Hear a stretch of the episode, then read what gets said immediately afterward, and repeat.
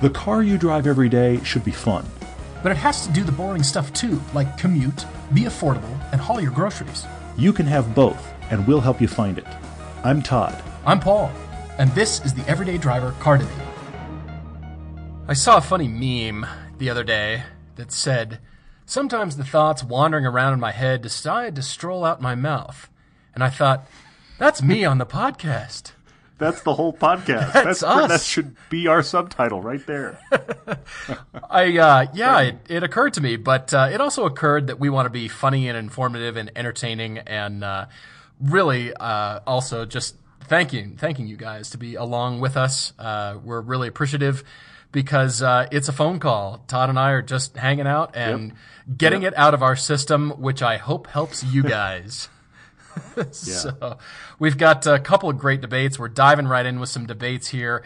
Michael in Washington, D.C., and we picked him because he's got a bit of an emergency situation. He needs a car mm-hmm. soon because he was just in an accident on Valentine's Day in the U.S. And here we are a couple days later. So he wrote to us. He was just in an accident. Thankfully, no major anything, but the car he had was totaled, and he's Yeah, he's, going no people are injured, but the car is done, and that's the problem. yeah. yeah. I mean, not major injuries, I suppose. He got a, a bit injured, but I'm glad to hear he's he's okay. Nothing, you know, hospital stay, nothing like that. So that's good news. Yeah. And then we've also got Scott in Northern California, and he is looking for cars with character, special mm-hmm. cars, cars with personality. Mm-hmm. And I'm looking forward to debating his choices here because he just found us. He started watching us on YouTube and uh, found uh, found the videos he's looking for, but is wondering about all these cars. And you've hit on some great choices here, Scott. His budget is fifty five thousand uh, right in there, so that's good. Mm-hmm, And uh, yeah, cars with character for Scott. So this is going to be Yep. a lot of fun. A lot of fun. Yeah, he's got some great options already. He's owned some cool stuff. I'm looking forward to talking about that as well. And of course, you've bombarded us with, uh, and thank you for, for questions off of Facebook, Instagram, Twitter, and we are noting a few of those we will get to as well. Uh, on the news front, though, there's a couple things we should discuss. One was sent in by uh, JP that's actually done some writing for us. If you follow the, the writing on our website, JP did a really cool couple of pieces on his experience with Dieselgate. And so he's always looking for stuff to talk to us about and, and write to us about. And he wanted to, uh, and I still, st- he still may do this, but but he wanted us to talk about the fact that there's a New York Times study out right now, or New York Times article out talking about the study that the uh, fatal accidents on uh, traffic deaths in the U.S. has actually been on the rise, and for the first time, it's it's at its highest it's been since 07. Okay, so it's like forty thousand deaths or something like that, and you know this is that's awful okay? And it's interesting of course that in that last 10 years of course there's been much more regulation trying to get people to be safer. One of the and when i say not make drivers safer i mean make occupants safer even more mm-hmm. airbags you know automatic Yeah. braking all these kind of things that we talk about all the time. So all that stuff helps and while we've talked about autonomy the article makes the point that if you think about it, 10 years ago, 07, there wasn't a proliferation of here you are looking at your phone and your car and your app and oh my gosh, I just got a text. That didn't really, wasn't as, as ubiquitous as it is now. So they're talking about the fact that they think that that in these last few years is part of the reason for the rise. And then, of course, they talk about drugs and alcohol. And then they say, as if, well, I mean, we all know this is a problem, that really it's because there's not enough crackdown on speed, speeding. That's the only bone I have to pick with this idea. Hmm. I don't know if, you, if you thought about this or not, Paul. Yeah, I, have. I've been mulling this, reading the article, and the uh, the article I found here. There's uh, a few of them, as a matter of fact, uh, regarding this this subject, saying half of all traffic fatalities involved unbelted occupants. Unbelted occupants. Wow. Wow. And- it's it's 2017, folks. It's Yeah. 2017. Put on a seatbelt. I, I, that's what I'm wondering. You've seen racing. You've some people have seen racing on television or somewhere Sure, yeah. somehow, and noted that the guys driving the cars at high speed, the people, are wearing belts. They're fully strapped down to the object they're Yeah. driving. Yeah, yeah, yeah. You're right. Huh? How does that translate to me? Half are still not wearing seatbelts. I can't Yeah, get over that. that's I, I still shocking. don't understand with the modern cars chiming and beeping and nearly beating you over the head with put on your seatbelt warning messages. Mm-hmm. Mm-hmm. And then here, almost a third involve drivers who are drinking. alcohol and drugs. And I still think to myself, we've, we've been doing this a long time. Alcohol's been around a long time. Cars have been, now been around a long time. Yeah, And, and it's yeah. still a problem. I, and then your, to your point, the speed thing. Because I have read contrarian articles stating that the, these writers will say, I don't think the speed limits in the US are high enough. Everybody's so bored out of their minds, they find everything else to do. And it lists Mm-hmm. Yep, all agreed, the phones, agreed. the eating. I saw a guy eating today and I went, oh my gosh, please. Yeah, yeah. Driving shouldn't be third or fourth on your list.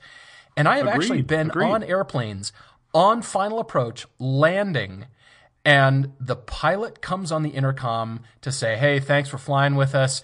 Just remember, you're about to start the most dangerous part of your journey. Be safe out Hmm. there driving, everyone. And he's right. That's Yeah, what's so yeah. crazy. He's right. well, but but here's the thing: is is that is that you know you and I talked about this when we did uh, the autobahn on our pilgrimage trip. Granted, we were seeking out. It was it was four of us in a bunch of camera gear, blazing in a blur in a red uh, Cayenne GTS across uh, across Germany on the autobahn, and we were obviously seeking out high speeds. Of course. But the the thing about speed that never ever gets discussed is that I submit that if you go faster, you pay more attention. And nobody ever seems to connect those dots when they do these studies. I agree. They, they, they, they instantly think that more speed is more reckless. Now, I'm not saying you can't speed recklessly. Of course, you obviously can.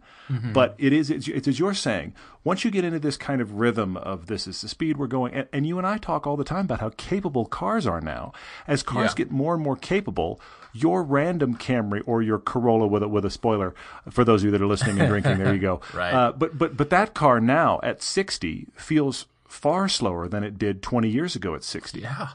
So everybody isn't aware of how capable their car is, isn't paying attention, is looking at the app on their phone. I don't care if you've got it, you know, connected to your hands-free, whatever. It's still a distraction, and I say that as somebody that gets distracted by it. I, I mean, I'm not reading texts or anything, but just if I need to call somebody or, oh, I want to change that or whatever, that happens. It's just a reality of our lives now.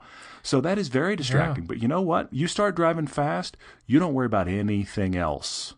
Right. So I I think the speed thing that was kind of what I read in the article. I mean, all the stuff you're talking about, it's the guys really. Why aren't we wearing Why aren't we wearing seatbelts? Why are we still drinking alcohol?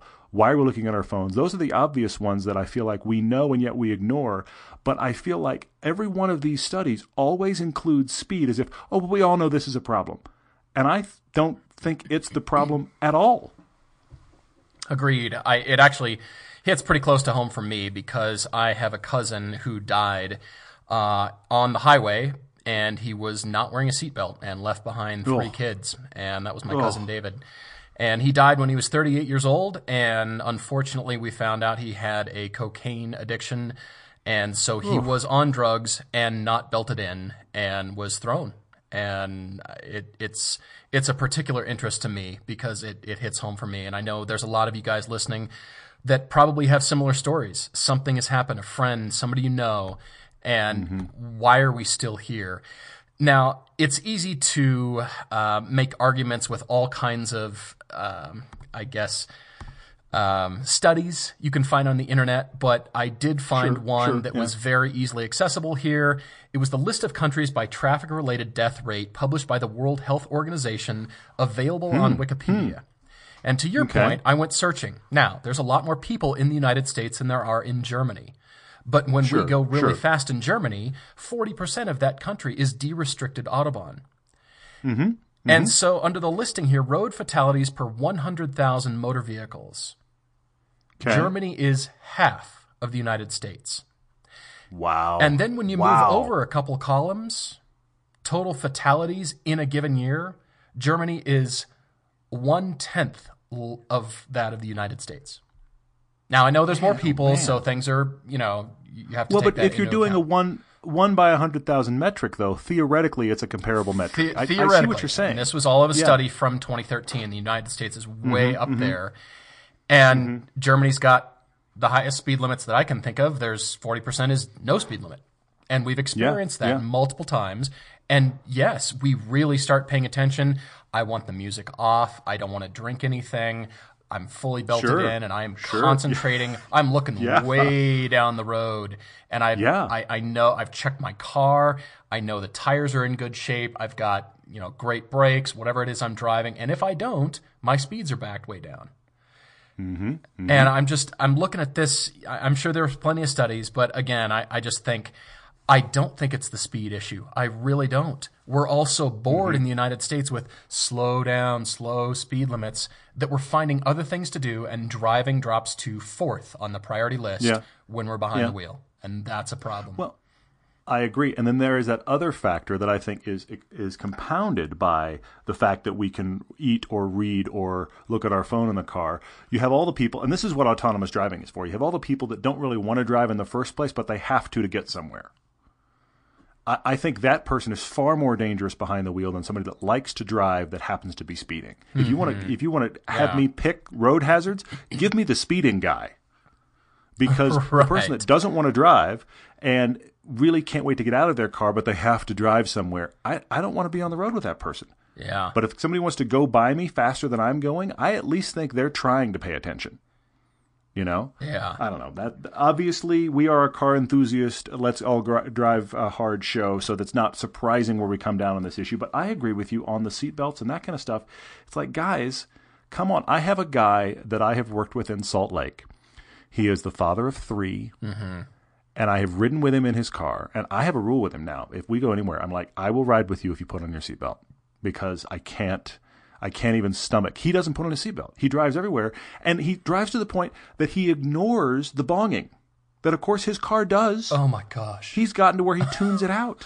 I honestly, the the, the scariest, no. the scariest right seat ride along driving I ever do is with this guy because I am terrified for him the entire time. Yeah. I just Anyway. I can't get over that. And uh, Agreed. Agreed. yeah, we're Todd and I like fast driving, of course. We we love it, and uh, it it's quite a rush. Uh, but yeah, we're, we're, we're everything we do is is with you know safety priority. You know, being smart about it, and sight lines, and doing it in a controlled and closed environment if possible, and all those kinds of things. You know, we're we're big advoc- advocates of that, despite our desire to get out and drive fast and fun and hard. So, yeah, I'm just I'm still amazed by these statistics. Here we are. Yeah, you said unbelievable. It's 2017. What? Why are we still at these kinds of statistics? Why on earth? Why are we everyone? talking seatbelts, which were introduced in the mid '60s? Yeah. Why are we still having a conversation about wear your seatbelt? Shocking, really is, really is. Something else that we came across that speaks to totally switching subjects now, but something else we came across that uh, actually. I, I was reading about it because a few of you have asked, and it's it's a sub designation on my favorite subject. Here we go. Say it with me: tires. uh, some of you have asked about all season tires, and can't I get by with it and this kind of thing. And you know, look, many people do. I get it. You don't want to have two t- sets of tires. I, I understand all the reasons. I do get it. I am a die hard for full winter tires. However, there is a new segment of tires that is popping up. And I say this has been in like the last year or two. But Yeah. I was reading about the two two leaders of this area. And, and look, I'm splitting hairs, but instead of all season, they're listed as all weather. Mm-hmm. Right. Two companies. Toyo makes something called the Celsius. Nokian, one of the companies we really like for winter tires, makes something called the WRG3. In both cases, they are listed as all weather tires, not all season tires. So they are actually designed to be capable in the snow, but be driven for, you know, their, their warranty is like 50 or 60,000 miles. You can drive them year round, and they're capable in the snow at a higher degree than an all season. Mm-hmm. Now, all of those same tests say compared to a straight up winter tire in the snow, winter tire's better. But everything but I am on snow right now, this all weather is far better than an all season and almost as good as the winter tire. I think that's interesting that a new category is being built to solve this issue. Yeah, agreed. And I'm reading about this as well on Consumer Reports, who published the article about these two tires. And this brand, as you said, fairly new, kind of a new segment. I know there's lots of people that get by on all season tires and do it, mm-hmm. and it's fine. I've never found the performance to be, you know, one way or the other because in any condition. So it's it's a compromise kind of a tire. I, I like the yeah. you know the the better concept of this, but you know their their rating is that okay, you know, right tool for the job. You don't see sushi chefs using you know butcher knives to prepare your meal, nor do you, you know what I mean. Mechanics aren't using. I brought you know I brought the axe from the shed, but I can make sushi. Yeah, I get it. Uh-huh. you know, using my Mr. Chemistry set to try to figure this out, but I know that's not possible. So, right tool for the job is always what I've thought, but of course, yes, it, it adds to the cost and complexity and hassle of owning multiple sets of tires, all that stuff. So, Sure, sure, that's yeah. that's definitely number one. But I, I like the tread life, and I, I think for a lot of people, this could work better because of the tread life and the fact that it's on passenger cars, and therefore it's Mm-hmm. not going to be on the fun cars that most of you are writing in about. And hey, I'm you know we like the fun canyon carving, the fun driving. No, we wouldn't recommend this, but you know for your family car and the, the wagon and yeah, absolutely. Why why not? You're not doing performance driving there, right? if you're in one of those places of the country, I, I hear you. If you're one of those places of the country where you have snow every now and then, mostly it just gets cold, but you have snow every now and then. I can see that being the market for these tires. Here, where you and I are in Utah, where we're going to get bombarded by snow, I don't think it makes a whole lot of sense. I still want to keep my two sets of tires. But if I were somewhere where, yeah, you know what, we'll get a couple storms, we'll have you know snow for a week all all season. All right, I'm starting to see the market for a tire like this. I can see this in the Pacific Northwest, and a few of you have written in Mm-hmm. of the places you live in the country where you'll say it snows maybe two to three weeks out of the year. Sometimes, some years, other years it doesn't really. And yeah, I don't want to just get a dedicated snow tire, but for those two weeks when it's icy out, yeah, you know, what do I do? You're having And a bad so time. Yeah, yeah, yeah. This could really fit that, and- and I, I like how they're kind of reclassifying it, but they are a bit different. They're they're yeah, I, I like the uh, the approach from these tires. So um, It's it's doing for tires what BMW is doing for car genres. It's finding an extra niche. Here's these tires. So somewhere between all seasons and full winters, we now have all weather because you know we needed another niche of tire, and there it is. Uh, so anyway, so there's us rattling about tires for ten minutes because we can do that. You know what we should talk about though, because many people are asking, "Hey Paul, what's up with the M2?" well, I called my friend Marlin at PetersonBMW.com, and working with him, he's been very kind, and uh, he apologized. They have not been paying too much attention to me as a customer. On the other hand, I have had a Cayman GTS all last year to enjoy, so I haven't That has softened really the blow significantly. Yes. really push the issue. But I thought, all right, well, here we are coming up on a year from when I put the deposit down, and I'm curious where are we where are we going with this? And mm-hmm. I've I've thinking, you and I have discussed this. You know, I I think, do I need this? No, no, I, no, I I don't. There is no way that I- need is a word in that sentence. I'm, I I'm you. Yeah, almost on. embarrassed to be honest, and I'm thinking I've never been in this position before. This is amazing, but you know, should I go through with it? Do I not? I've got the Cayman. Do you know what do I do? And you know, you and I talked about my dad is a great example. He was into airplanes and boats, and Yeah, yeah, it's yeah. more about you know we can make the argument. You know, we're not financial planners. And of course, don't be stupid. Uh, you know, if if it's not feasible, it's not feasible. But if it is, I, I'm just thinking, why not? It's a different car. I actually am kind of excited about the thought, and if I can pull this off, I I'm really sort of excited about it. So, called Marlin. Well, and uh, what you and I have talked about is the fact that everybody has a hole down which they pour their money. well, yes. I mean, yes. Everyone listening, you have your thing that if you stepped back and actually got a financial planner, they'd go, What's going on in this black hole of your budget right here? Why are you flushing money down the toilet right, Right. there? Everybody has that. For you and I, and many of you listening, it's cars. So, okay, all right. We're giving into the disease somewhat, and yeah, financial planners are ducking their heads, but we're sorry. this is who we are. Well, there is the argument about putting your money into travel and more about the experience, which I love. I'm I have discovered mm-hmm. travel and I love it.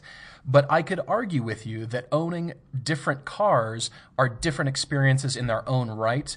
And I do love the different experience. I love just going out and driving. Sure. Todd and I both yeah. do. And yeah. that in itself is an experience and a joy that we love. And so even though it's a thing, yes, I'm trying to justify it up one side and down the other.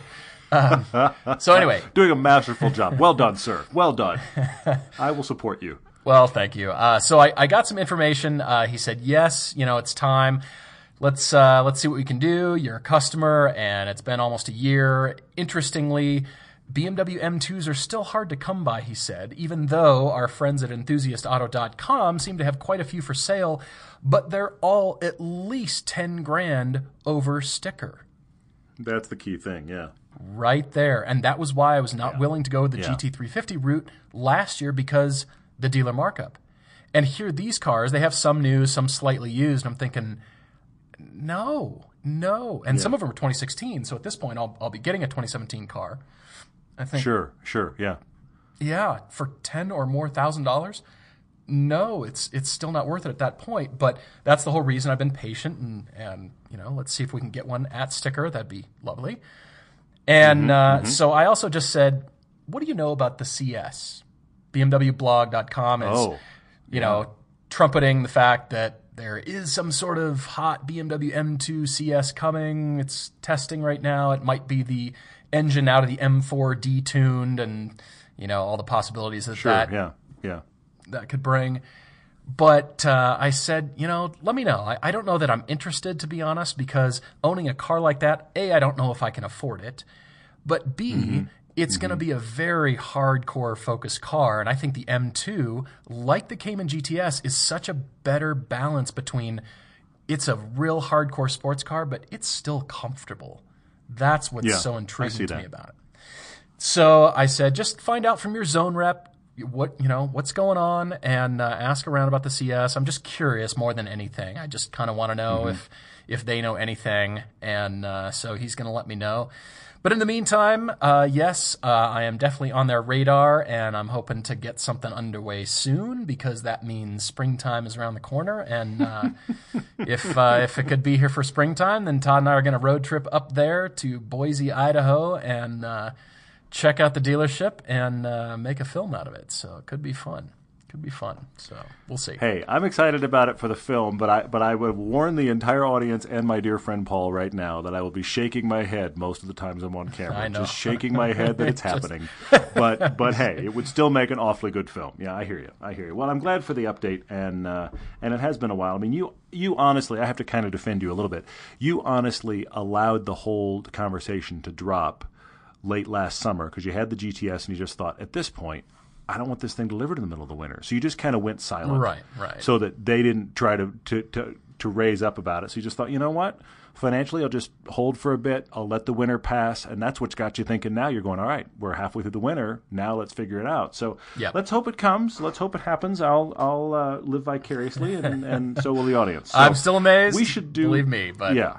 we'll see. We'll see. So. We should do some car debates. Uh, first, for our friend Michael, I love that Michael just wrote in and uh, and is kind of in an emergency of my car is totaled. What do I do? Uh, so I love that you threw this in here. Uh, he had a had is the key word. Sadly, a 2014 Mazda 3 that he loved, mm, and he yeah. just had a an expedition with an expedition. It wound up in his lane. They met. The car's totaled. He is sore. He's that post accident day after sore, where he's going, "Why does?" Why does that elbow hurt and why how did I hurt my wrist? Yeah. Nothing's broken, nothing's serious, but invariably when you get in the smallest accident, I swear you wake up the next day and you go, what did that part of my body hit? You just wonder, right. you know? It's the weirdest thing. You, right. you, walk away like, I'm not hurt, I'm fine. You wake up the next morning, ow, yeah. what happened there? so he's dealing with that. So, so we hope you feel uh, a lot better soon, Michael. But since his car's a loss, he's going, all right, I need a car. I want it to be something else I like. And he keeps the whole email bemoaning the fact that he genuinely loved this Mazda 3. So I have to speak to something you said here is is you called me out and you just said you loved this Mazda 3, but you really are trying to embrace what I say about having different experiences. I'm I'm going to say this to you. I'm going to make a, an exception to my own rule, Michael, and that is this: if you lose a car unexpectedly, I think that may be your only free pass to get that car again. Okay. If, if you're fair driving enough. it and you just go, you just you're driving it and you just go, should I get something else? I'm thinking about getting something else. Hey, maybe in a while I will. You're you're kind of mentally preparing yourself for that transition. Okay, it's like a sudden loss of a loved one. If you suddenly don't have this car you loved this morning and this afternoon it's gone, I, I want you to have other experiences. But that is a place where I would absolutely say, look, if you love that car and you didn't feel like you were done with it yet, okay, get another one. And I only say that because I'm going to give you other options, Michael. But if you decided you wanted another Mazda 3, hey, I totally get that. You had one taken from you to some degree, so get another one. Yeah, but no, there's I like interesting that. stuff here. I, I like that. I like that you're you're you're giving Michael permission because, as you said, if you're not done with it, if you're still enjoying it and you still really loved it, I can see that because when we're talking about moving on from a car, you're giving yourself permission to say, you know what, I've loved it and I'm moving on and it's sold and there is something to that psychologically as well that kind of, all right, that's behind me, on to something new and fresh and great, you know, whatever that might be. But here he is just in the middle of, this is my car, dig it, you know, and uh, Yeah, yeah. yeah, so I can see that. Uh, interesting. His budget here is about twelve thousand. He's limiting me to at fifteen thousand at the very top end. All right, all Yep. right. Yep. Uh, yep. Paul limiter in play. Here we go. And he's not looking for something brand new unless he could find a zero percent, you know, free money kind of financing for Sure, a later sure, sure. model That's- car.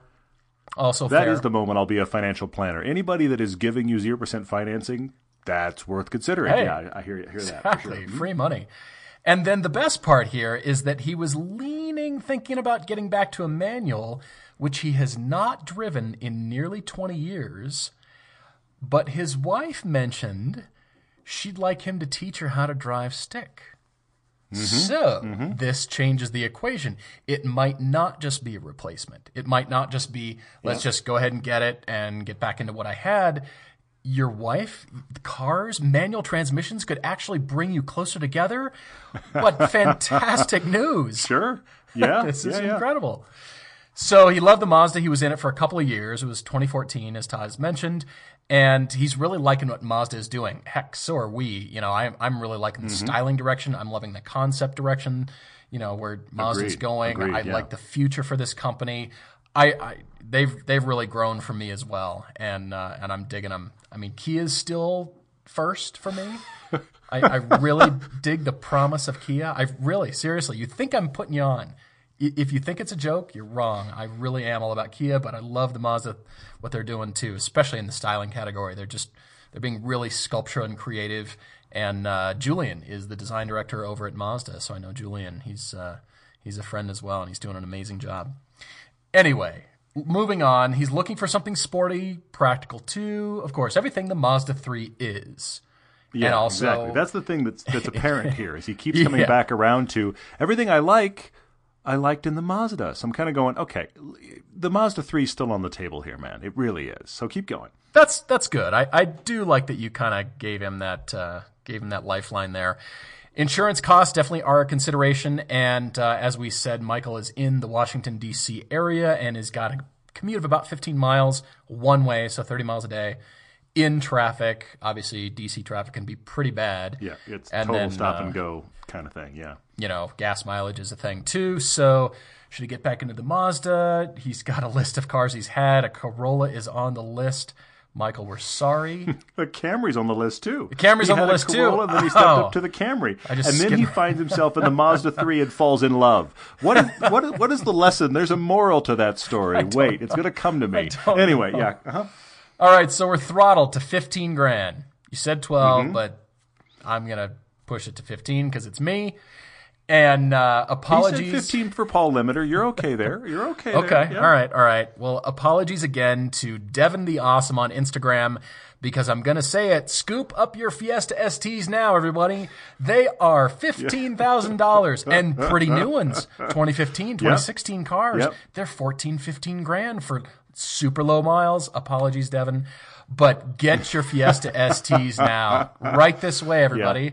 I'm opening Yeah. my trench coat. I have Fiesta STs to sell you. Anyway, That's funny. uh, what else? Uh, 2009 BMW 135 Coupe.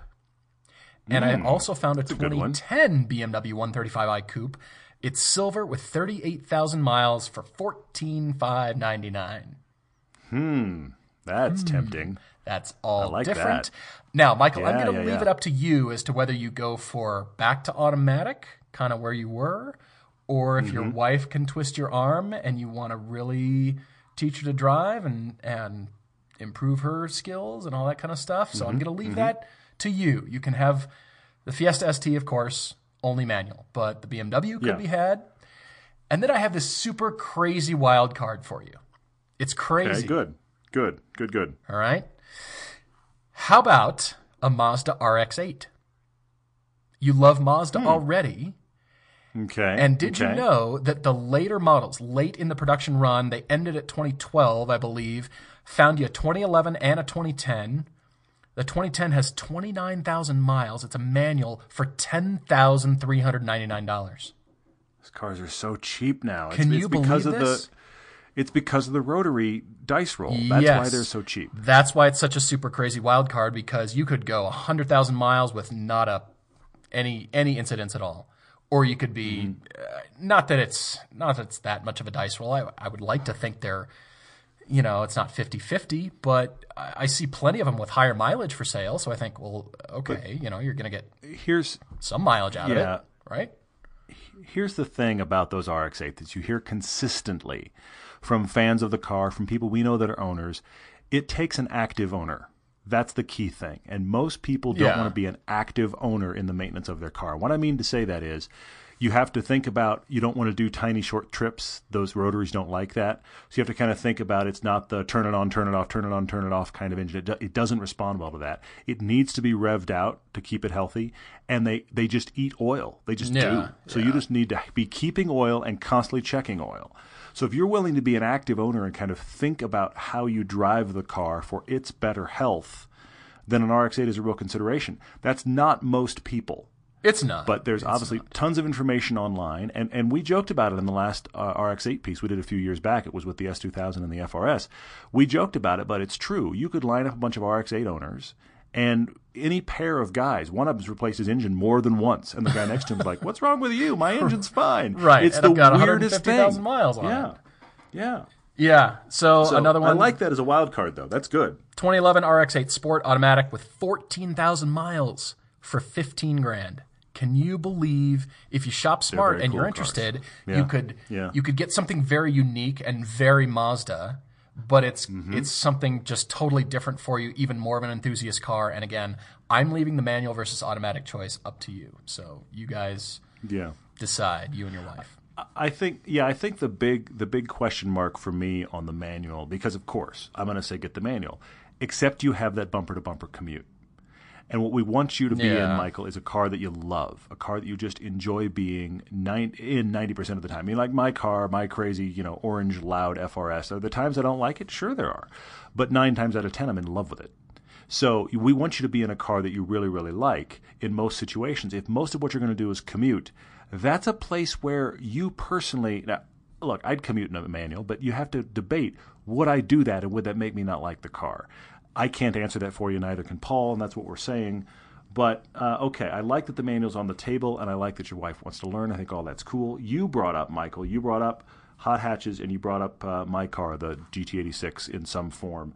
Uh, I have to back Paul's comment about the Fiesta ST. If you're wanting something that has some usability and is a Hoonmobile, but that car is going to feel, honestly, the Fiesta ST is going to feel very low rent compared to your nice Mazda 3. It is. It is. It's much more fun, but it's going to feel low rent. So you have to have that thought. Don't walk. Scoop them up, everyone. There's boatloads for sale.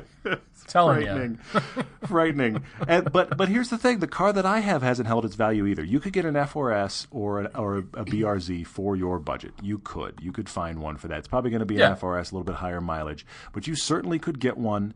And I'm going to say to you, that's a car that if you're going to have this manual versus auto debate, that's a car that isn't embarrassing in auto. It's got a decent automatic. Yeah. For a traditional torque converter six speed auto, it's actually pretty good. It's no dual clutch, but it's pretty great.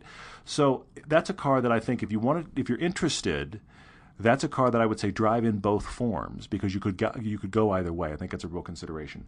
I have two others. Okay. All right. I had a list of four cars. Fiesta ST, GT86 are, are both ones that he brought up. Okay, great.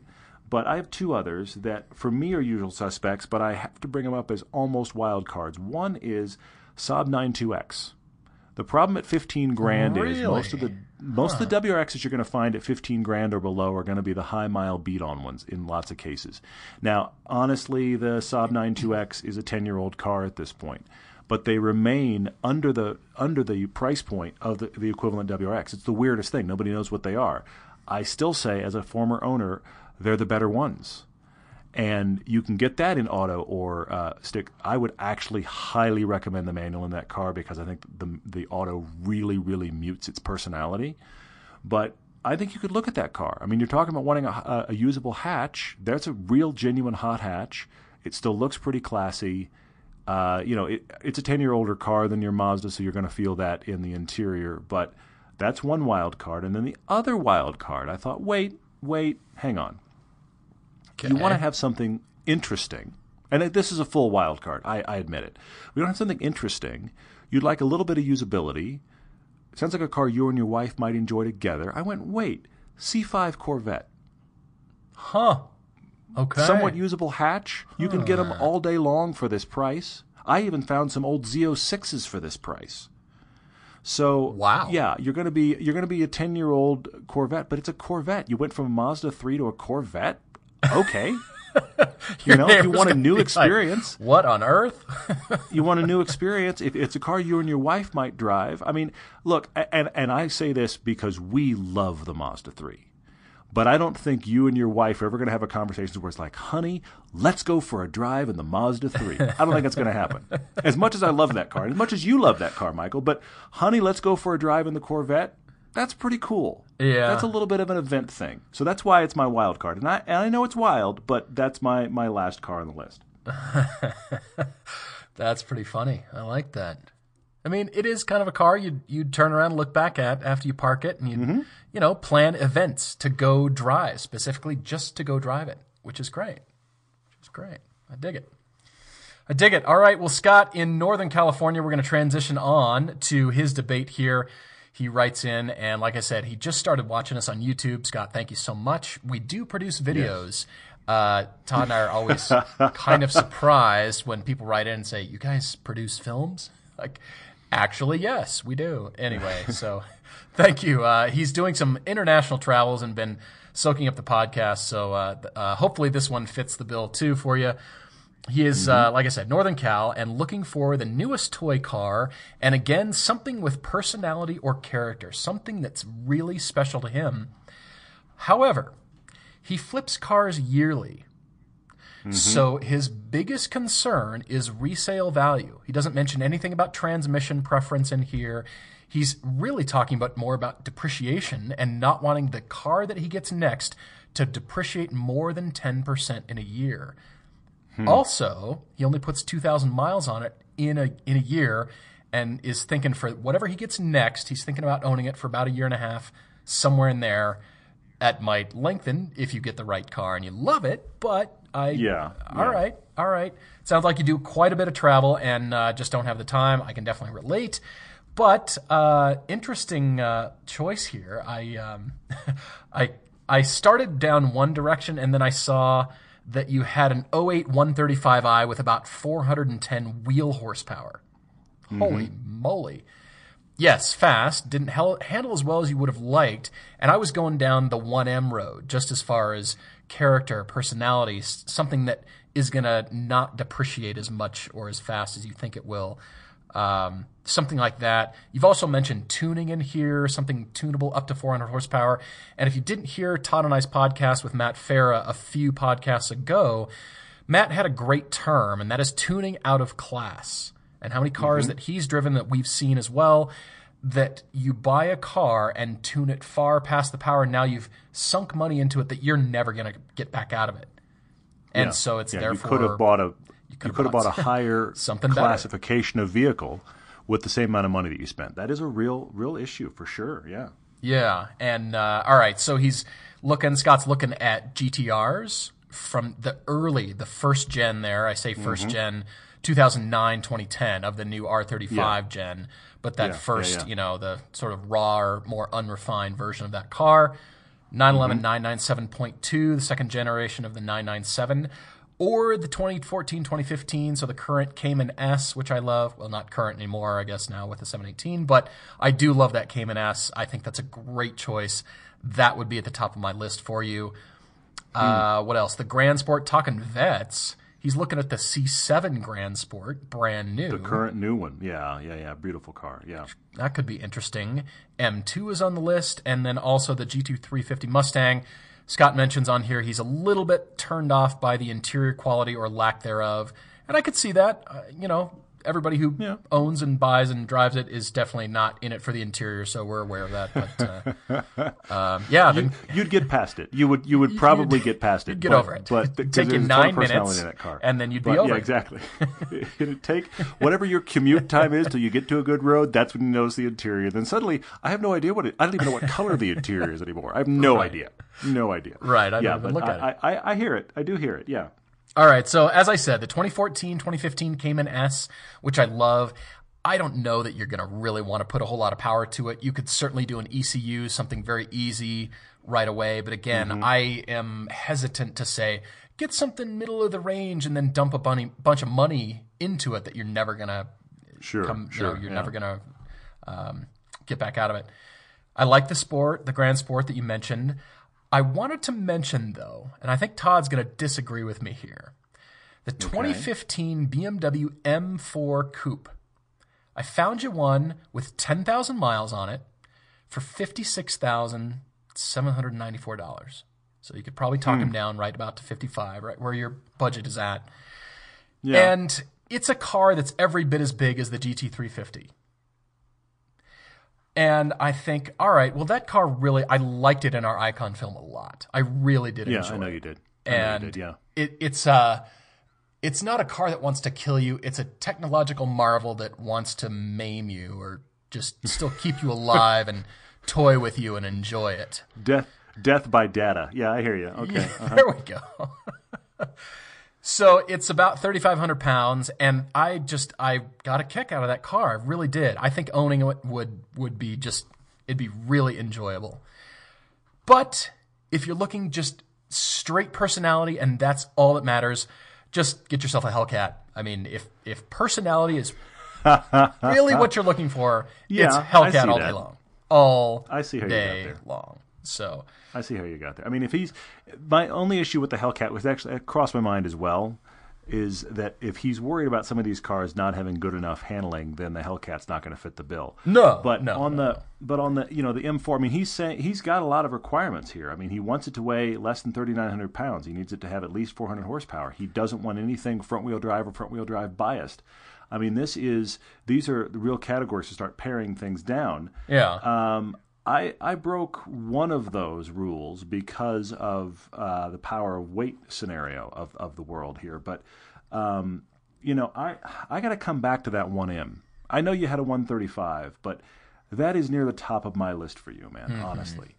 I really think that if you had a 1M, Scott, and here's why. Here's why. The big thing that is a factor here in all of these is he doesn't want the car to depreciate much while he owns it. right.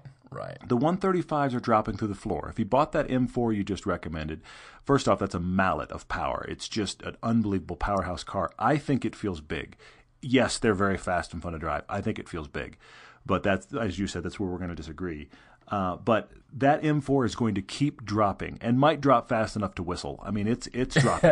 the 1M, if you buy a 1M now and you sell it in a year or two, it will have dropped well within your tolerance for depreciation. True, It, true. It's they're just hanging on, and they have more personality, I think, than the 135. Which I like the 135, but the 1M has something else extra special about it. It just does. I think that is a real consideration car for you. I have three others though. Oh. Okay. And one, the first one I want to mention is the only like fully new car on my list, and I'm worried about the depreciation factor. Okay. but you're wanting something with some personality, and I thought of it as something totally different. Alfa Giulia Quadrifoglio. Now, I think I've blown the budget. I think you have problem. two. I think you've blown it by twenty But- grand, to be honest. Yeah, but but I I just that Giulia intrigues the heck out of me, and I Yeah, wonder how much Giulia do you get for that money? Probably not enough. You might wind up in one that's less that's less powerful and all that, which might not make it work. So that's fine. But then I did think, you know what? For this money, we're talking about cars you want to have depreciate much. They need to be unique, fun. You could look at the Alfa 4C as well. Oh, good. Those cars Good. aren't depreciating nearly as fast as I thought they would. Honestly, I thought they were going to drop like stones. They aren't doing that. They really are doing actually okay on depreciation. And they're interesting cars. They don't sell very well, but they're interesting cars and Those there are, are used special. options available. Yeah. Mm-hmm. Huh. That's a good one. I didn't think of the 4C, and that's that's right in line with the budget, and it's very unique. It is you do not see them coming and going. You just don't. And that's that's a miniature Ferrari. It really is. Mm-hmm. I'm It's a very unique one. I mean, I that. think in the same category, I have to say Lotus Evora. I think the Lotus Evora is going to keep dropping depreciation wise. I don't know if it gets it done there, but there's personality in that car as well. I think 4C and Evora have got to be looked at. If you want to do Lotus and save your depreciation, of course you go Elise. You'll buy it for 35 grand. Right. You'll sell it for 35 grand. Right. But I don't know that that's an, an all around nice enough car for what you want based on the things you're looking at. I think you want to, I mean, when you're talking about you don't like the interior on the Mustang, you're not going to like the Lotus. But, um, Well, but it's a great car for personality and it isn't going to depreciate really at all. Um, but that's why I wound up at either 4C or Evora. I think those might be better options because they're a little more in the, the Porsche category. Here's a place, honestly, this doesn't happen on the podcast. Are you listening? This is a place where Porsche doesn't do well. In terms of what for depreciation, Paul comes up with I- I'm now. Why isn't it doing well? the, no, the because hair on the back of my neck stood up. You can't see it here, but uh, I'm know. I know, because he's wanting something. I feel like he's wanting something that just has a ton of personality. It's almost personality first, and then secondly, he wants low depreciation. Right, Porsche, I see that I, too. You and I've talked about this. Your your GTS is so refined that Yeah. you've got to get incredibly fast before it starts. And don't get me wrong, incredible car, but you've got to get really crazy fast before you start to see the little. I hate to say it, the lack of refinement that also equals character.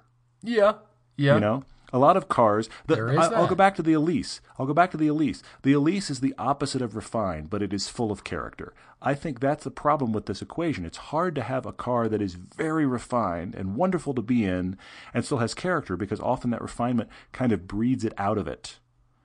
So I would agree about the 4C. It is feels fairly unrefined to me, but it's the interior is not going to do it. I don't think it's going to do it for Scott because it's it's a you know like a stutter step behind an Elise in terms of you know just a Spartan kind of a bare interior. Yeah. mean, It's, it's not that not- raw. You're right. It's not. It's not as raw as the Elise, but it's in that category. You're right. It's almost dead center between the Cayman and the Elise as far as what's the quality of this interior feeling like. The refined one I Porsche is I exceedingly high. You're right. It's not a low speed. Mm-hmm. Wow, this is just mm-hmm. a fun little dancing car. No, you've got to be 120. Wow. Okay. So I agree. Those are my list. So the, so the 1M, the 4C, and the Evora, and then how much Giulia could you get for your money? Those are the personality and hopefully depreciation Hmm. defended cars. I think the Giulia, pro- pardon me, I think the Giulia probably is going to drop. I think the 4C is going to, I don't know how it's going to do, but the 1M, your money's all, it's almost just straight across money. Buy a 1M, sell a 1M, probably going to get about the same out of it. So yeah. Put miles on it as much as you want and sell it for the same price. Yeah. Interesting. All right. Well, let's jump into some questions here. Gobs of questions here on Facebook that yeah. I'm looking at. And, uh, oh my gosh. okay. Miguel Tsukiyama says, Paul, what's a good watch to match my M2? I, knew you'd go for that one. I That's knew like you would. That's just like right, just laser beam right on right Yep. to my heart here. Okay, That so is low hanging fruit for you for sure. Uh huh. I don't look at the M2 as sort of a baller car. It's not a flashy kind of thing. If you're looking at this car and you're not into cars, you're going to think, "Huh, that's a cute little coupe. All right. You drive a BMW. You drive a BMW. Yeah. All right. Is that a three series or what? What exactly is that? Enthusiasts are going to be riveted to this car, but Mm-hmm. it's not a flashy, blingy kind of a thing. And so I think, all right, I, I'm. It's also not the most expensive comparatively to True, the kind true, of yeah, yeah. performance and fun that it delivers compared Mm-hmm. to other cars. So it's in the category like the GT350. The performance is surprising, but it's not a that's not a cruiser mobile. You, you're out there in the canyon road all by yourself, just giggling your Sure. head off. Sure. Yeah. So I think, all right, some flashy kind of watch just won't do. And so I come to the Finnish company called Suunto. You ever heard of Suunto? S U U N T O. Mm-hmm. They make a variety of watches that aren't too expensive. They're in the six hundred to one thousand dollar range, somewhere in there. But they do a lot of different things. I think they have cool personality. I'm fascinated by this tech company that isn't Japanese, and they're fully into really high tech but really good looking. And if you know what they are, you're you're really intrigued by this watch. If you don't, it just looks like a watch. Same thing with the M2. So, Suunto is, my choice. is what's happening here is you're kind of being I don't know there maybe there's a term for this, but you're kind of being the sommelier for watches. Instead of pairing wine with your meal, you're pairing watches with their car. Can I get is paid to do that? Who who would pay me to do that? Can I get paid to be the, the watch sommelier? I would ah. happily. Where do I sign up? What class do I take? What where do I go? I'm I would Pe- people that. have people have asked now and then, do Paul and I ever do completely divergent things? If that was your job, I would not see you much. I would I would rarely see my friend Paul. What's he doing? I don't know. Something about watches and cars. I don't know. And I would be sitting in my car going, "See that on the dash there? That's a clock. I now know what time it is. Let's go for a drive." pull out your Yeah, phone that- and be like, push the button. There it is. There's This the is time. this is the watch that's paired with my car. Oh, look, it has a clock. Let's go. Okay, yeah. Hmm? That's. I love that he asked you, and you are the right person to ask. But I'm just I'm laughing at the sommelier of watches. Um, okay, so jumping off of that, Paul Sutton wrote in and he said, "When we go for a fun drive, do we prefer going alone or going with others?" And what he means is not taking a passenger. He's saying going with buddies that are also in a car. That's question one. And then his second part of the question is Do the two of us, Paul and I, do we ever go out for drives for fun when we're not filming? Which is a great one. Uh, to speak to the first question, honestly, Paul, I go back and forth on this. I, I don't mind going with groups. I don't mind going. I, the problem actually is groups. You start to get a lot of cars, I think you create a lot of scenario for the unknown because you get six or eight guys, ten guys traveling together in a pack down a back road. There starts to be a little bit of uh, ego and one-upsmanship that happens, and that I always feel like in those moments is the step before disaster. And I, please don't get me wrong; I'm not saying I'm immune. I am guilty. Okay, that's the problem with groups like that. I feel like it, it starts to lead up to somebody in the group or maybe somebody's in the group might start driving beyond their ability because they're trying to show off, keep up, you name it. So groups make me a little bit uh, a little bit trepidatious, but I still do those a few times a year and they can be very fun. I love going with like one other person. And Paul and I have gone on drives, just the two of us. Yeah. And a lot of the time we get great drives in is because the shoot's over. We're back in the middle of nowhere somewhere and the shoot is done and the cameras are packed up and we go, we've just got road now. It's Yeah, just drive home. Yep. Those are amazing drives every time because the, the, the task is done. But I also do find driving very, I know this sounds odd, but uh, some of you will relate. I find it very just mentally cleansing. Yeah. And so oh yeah. I, I enjoy going driving by myself. If I've got just a couple of hours to just go for a drive and just drive and just do it, it's just me. I I cherish those times. I really do. I love it. I love it. So um, I, I would almost say my answer is all of the above, but I hope you understand my reasons. No, I'm I'm with you on the groups. Yes, cool and fun, but because the varied skill and comfort level and the thing that people, you know, in groups, they might not be out to drive hardcore fast and fun. They're just out to cruise and enjoy and mm-hmm. and so everybody has a different thing they're coming into the into the time with, into the group with.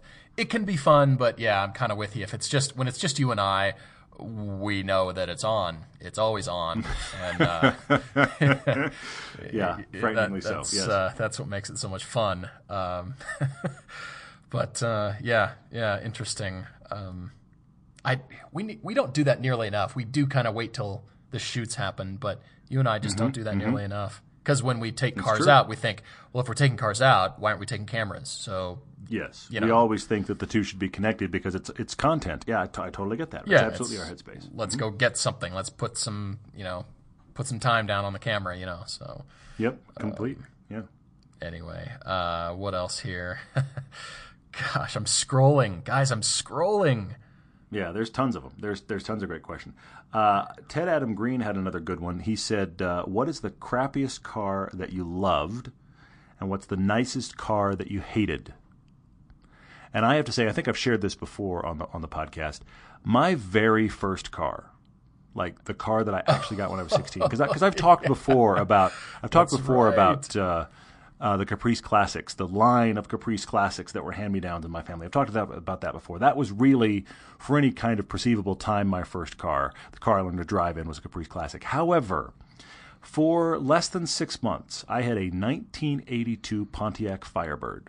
That is, if you're having trouble visualizing it, that is the model that was the same same body style as the kit car from Knight Rider. I had a 1982. The problem is, 82 was the only year that body style came with a four cylinder. This mighty four cylinder had 90 horsepower, 90 horsepower. I think your phone has 90 horsepower. It practically does. The the FRS I drive now is a Veyron compared to this car, okay? It had 90 horsepower. It had a 4-speed manual. Now I learned to drive stick, but it was it was terrible. And when I first got it, I was so excited I could not stand myself. I was convinced I was the coolest guy on the planet. I was convinced this car was awesome.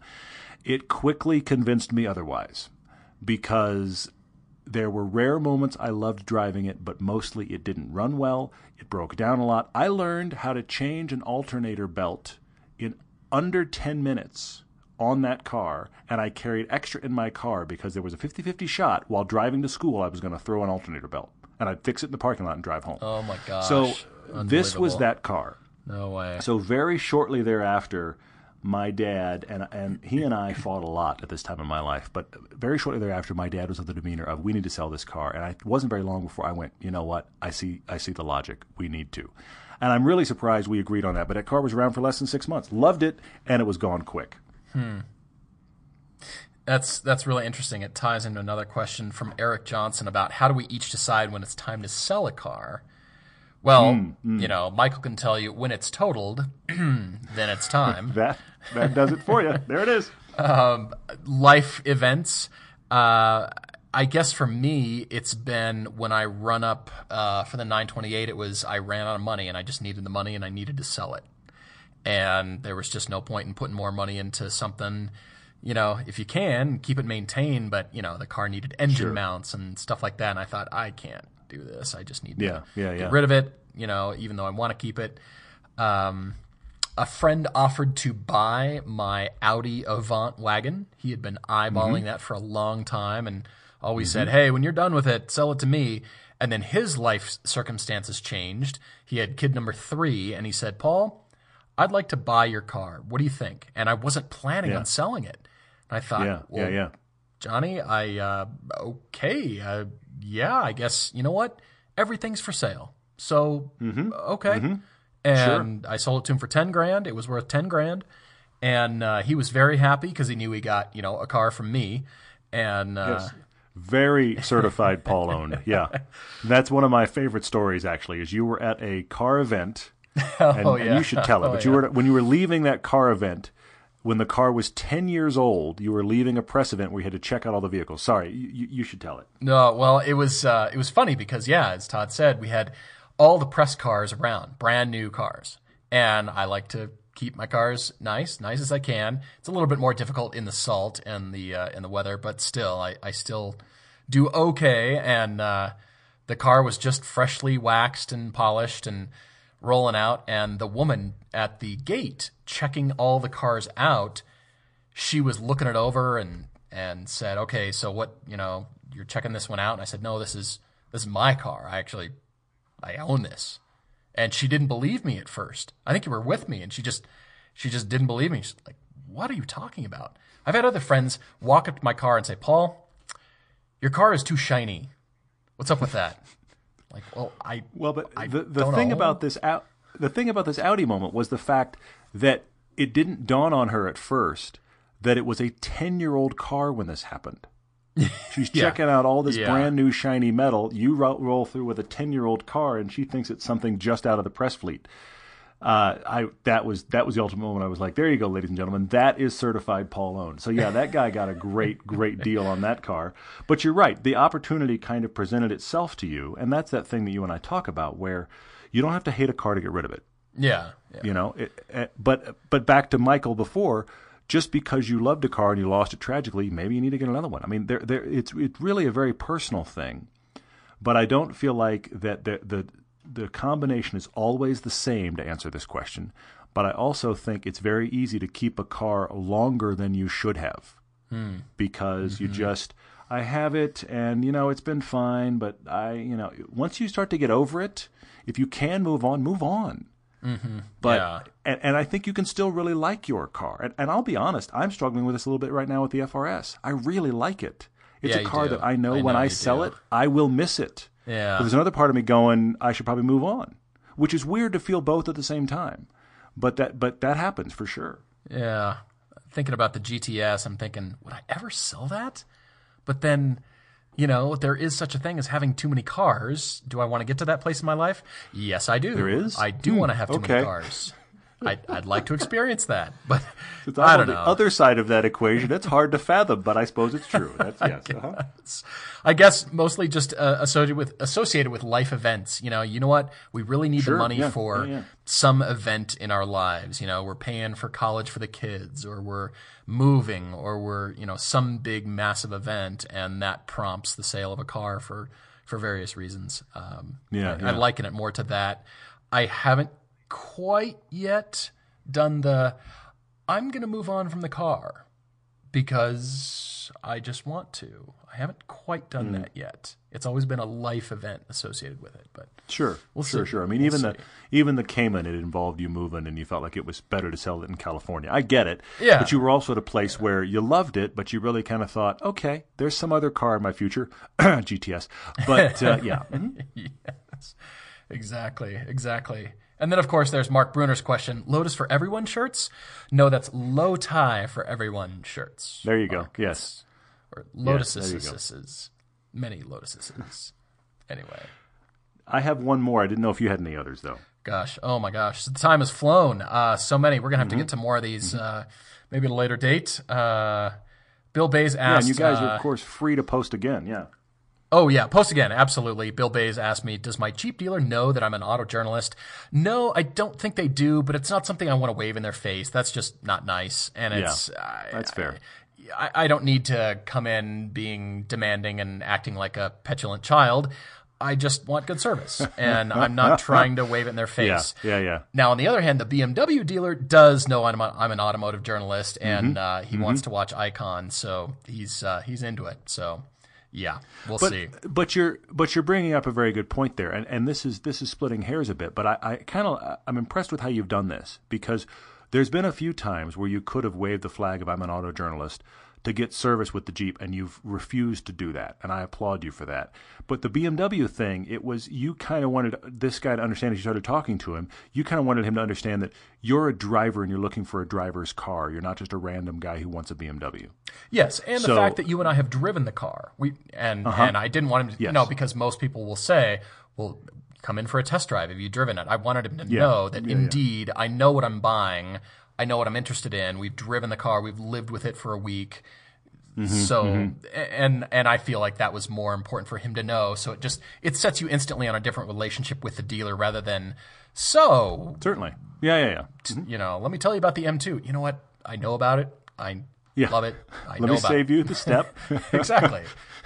Yeah, help, help me get my car. That's what I'm looking for. Exactly, Yeah. exactly. Well, I wanted to cover one other one. You had mentioned uh, you were making Lotus jokes a minute ago, but David Watson wrote in and said, he's asking about Lotus. He's asking about Lotus strategies. He's essentially saying, look, here's a company that makes some of the best driver focused cars. We all talk about that. Yeah. But yet they struggle, and they struggle almost all the time. And their cars, the Evora, the Elise, I mean, those platforms are old now and are still being revised because Lotus is a, is a company that is kind of always on the verge of financial collapse. I hate to say it, but it's true. So he's saying, what do they need? And he's even bringing up back when that guy Dany from Red Bull was running them and they did the uh, the five huge Oh. uh, concepts and they were going to break out with five cars at once. And oh my gosh, Rather ambitious. Mostly, yeah, it was mostly smoke and mirrors when it turned out. But he's asking, what does Lotus need to be to to step above this problem? And he asks sarcastically, but I think, David, I think you're kind of right. Do they need to make a CUV? They kind of do, I, and I say that as the Lotus guy. The problem with Lotus is the same problem of TVR and a lot of the brands that I like, and it was the problem of Porsche before the Cayenne. When you're making only sports cars, you're making a niche product, mm-hmm. and it's Yeah. very hard to make a good margin on your niche product, and it keeps the brand small. Once Porsche, for all of the hate they got for branching out and making an SUV, that essentially saved the company and continues to fund the company to make the cars we all go, did you hear about the 911R? 911R is a progression of the fact that Porsche prints cash making SUVs. So Yeah, even though I'm yeah. not going to say Lotus, please make an SUV, even though they are, there's been rumors they're talking about it. Of course, everybody's talking about it. Lamborghini's coming out with one. But the thing is. I That's do right. think I do think that Lotus should branch out into other market segments in an effort to make money to support them in general for sports cars. I mean, they're known, they have guys that just consult in general for other companies for handling. This is what they're known for. So okay, let's make that let's have that company sell something else they can make a profit on. And I'll even come back to Alfa. We like the 4C. It's not our favorite ever, but we really like the 4C. Last year, Alfa sold hundreds, I'm not kidding, hundreds of Alfa 4Cs. Wow. Didn't even get to a comma in that number. They need the Giulia. Okay? The only way to ever have another 4C is if the Giulia does well or the Stelvio does well. Those kind of brands need that kind of car for volume. And this is why we talked about it last time. Toyota partnered with Subaru to make the FRS. They didn't need to, but they did because niche cars don't make the money. So Lotus has got to get out of just niche sports cars into something else. I think you're right. And Porsche is a great example because the 911 does not make the money. It's the Cayennes and the Panameras that lead the segment. Now, probably the Macan. It's all Macan about for that. sure, yeah. And they they were pretty pretty dire straits at one point. Uh, I think it was early 90s, I believe, when uh, the I think it was the 993 to the 964 those generations they shared parts and they were trying to save money and all that stuff. So Yeah, yeah. um, yeah that that was uh, yeah that was dicey for Porsche and they they branched out and mm-hmm. Lotus has a problem because they position themselves as an engineering consulting firm. If you remember way back again in the early 90s, the Isuzu Impulse handling by Yeah. Lotus. yep, yep. Well, that means mm-hmm. okay. Well, you're just contracted to do the thing you're known for, and that's all your cars are really known for. The rest of the car is good, but it's not the refinement of you know name a bunch of other cars.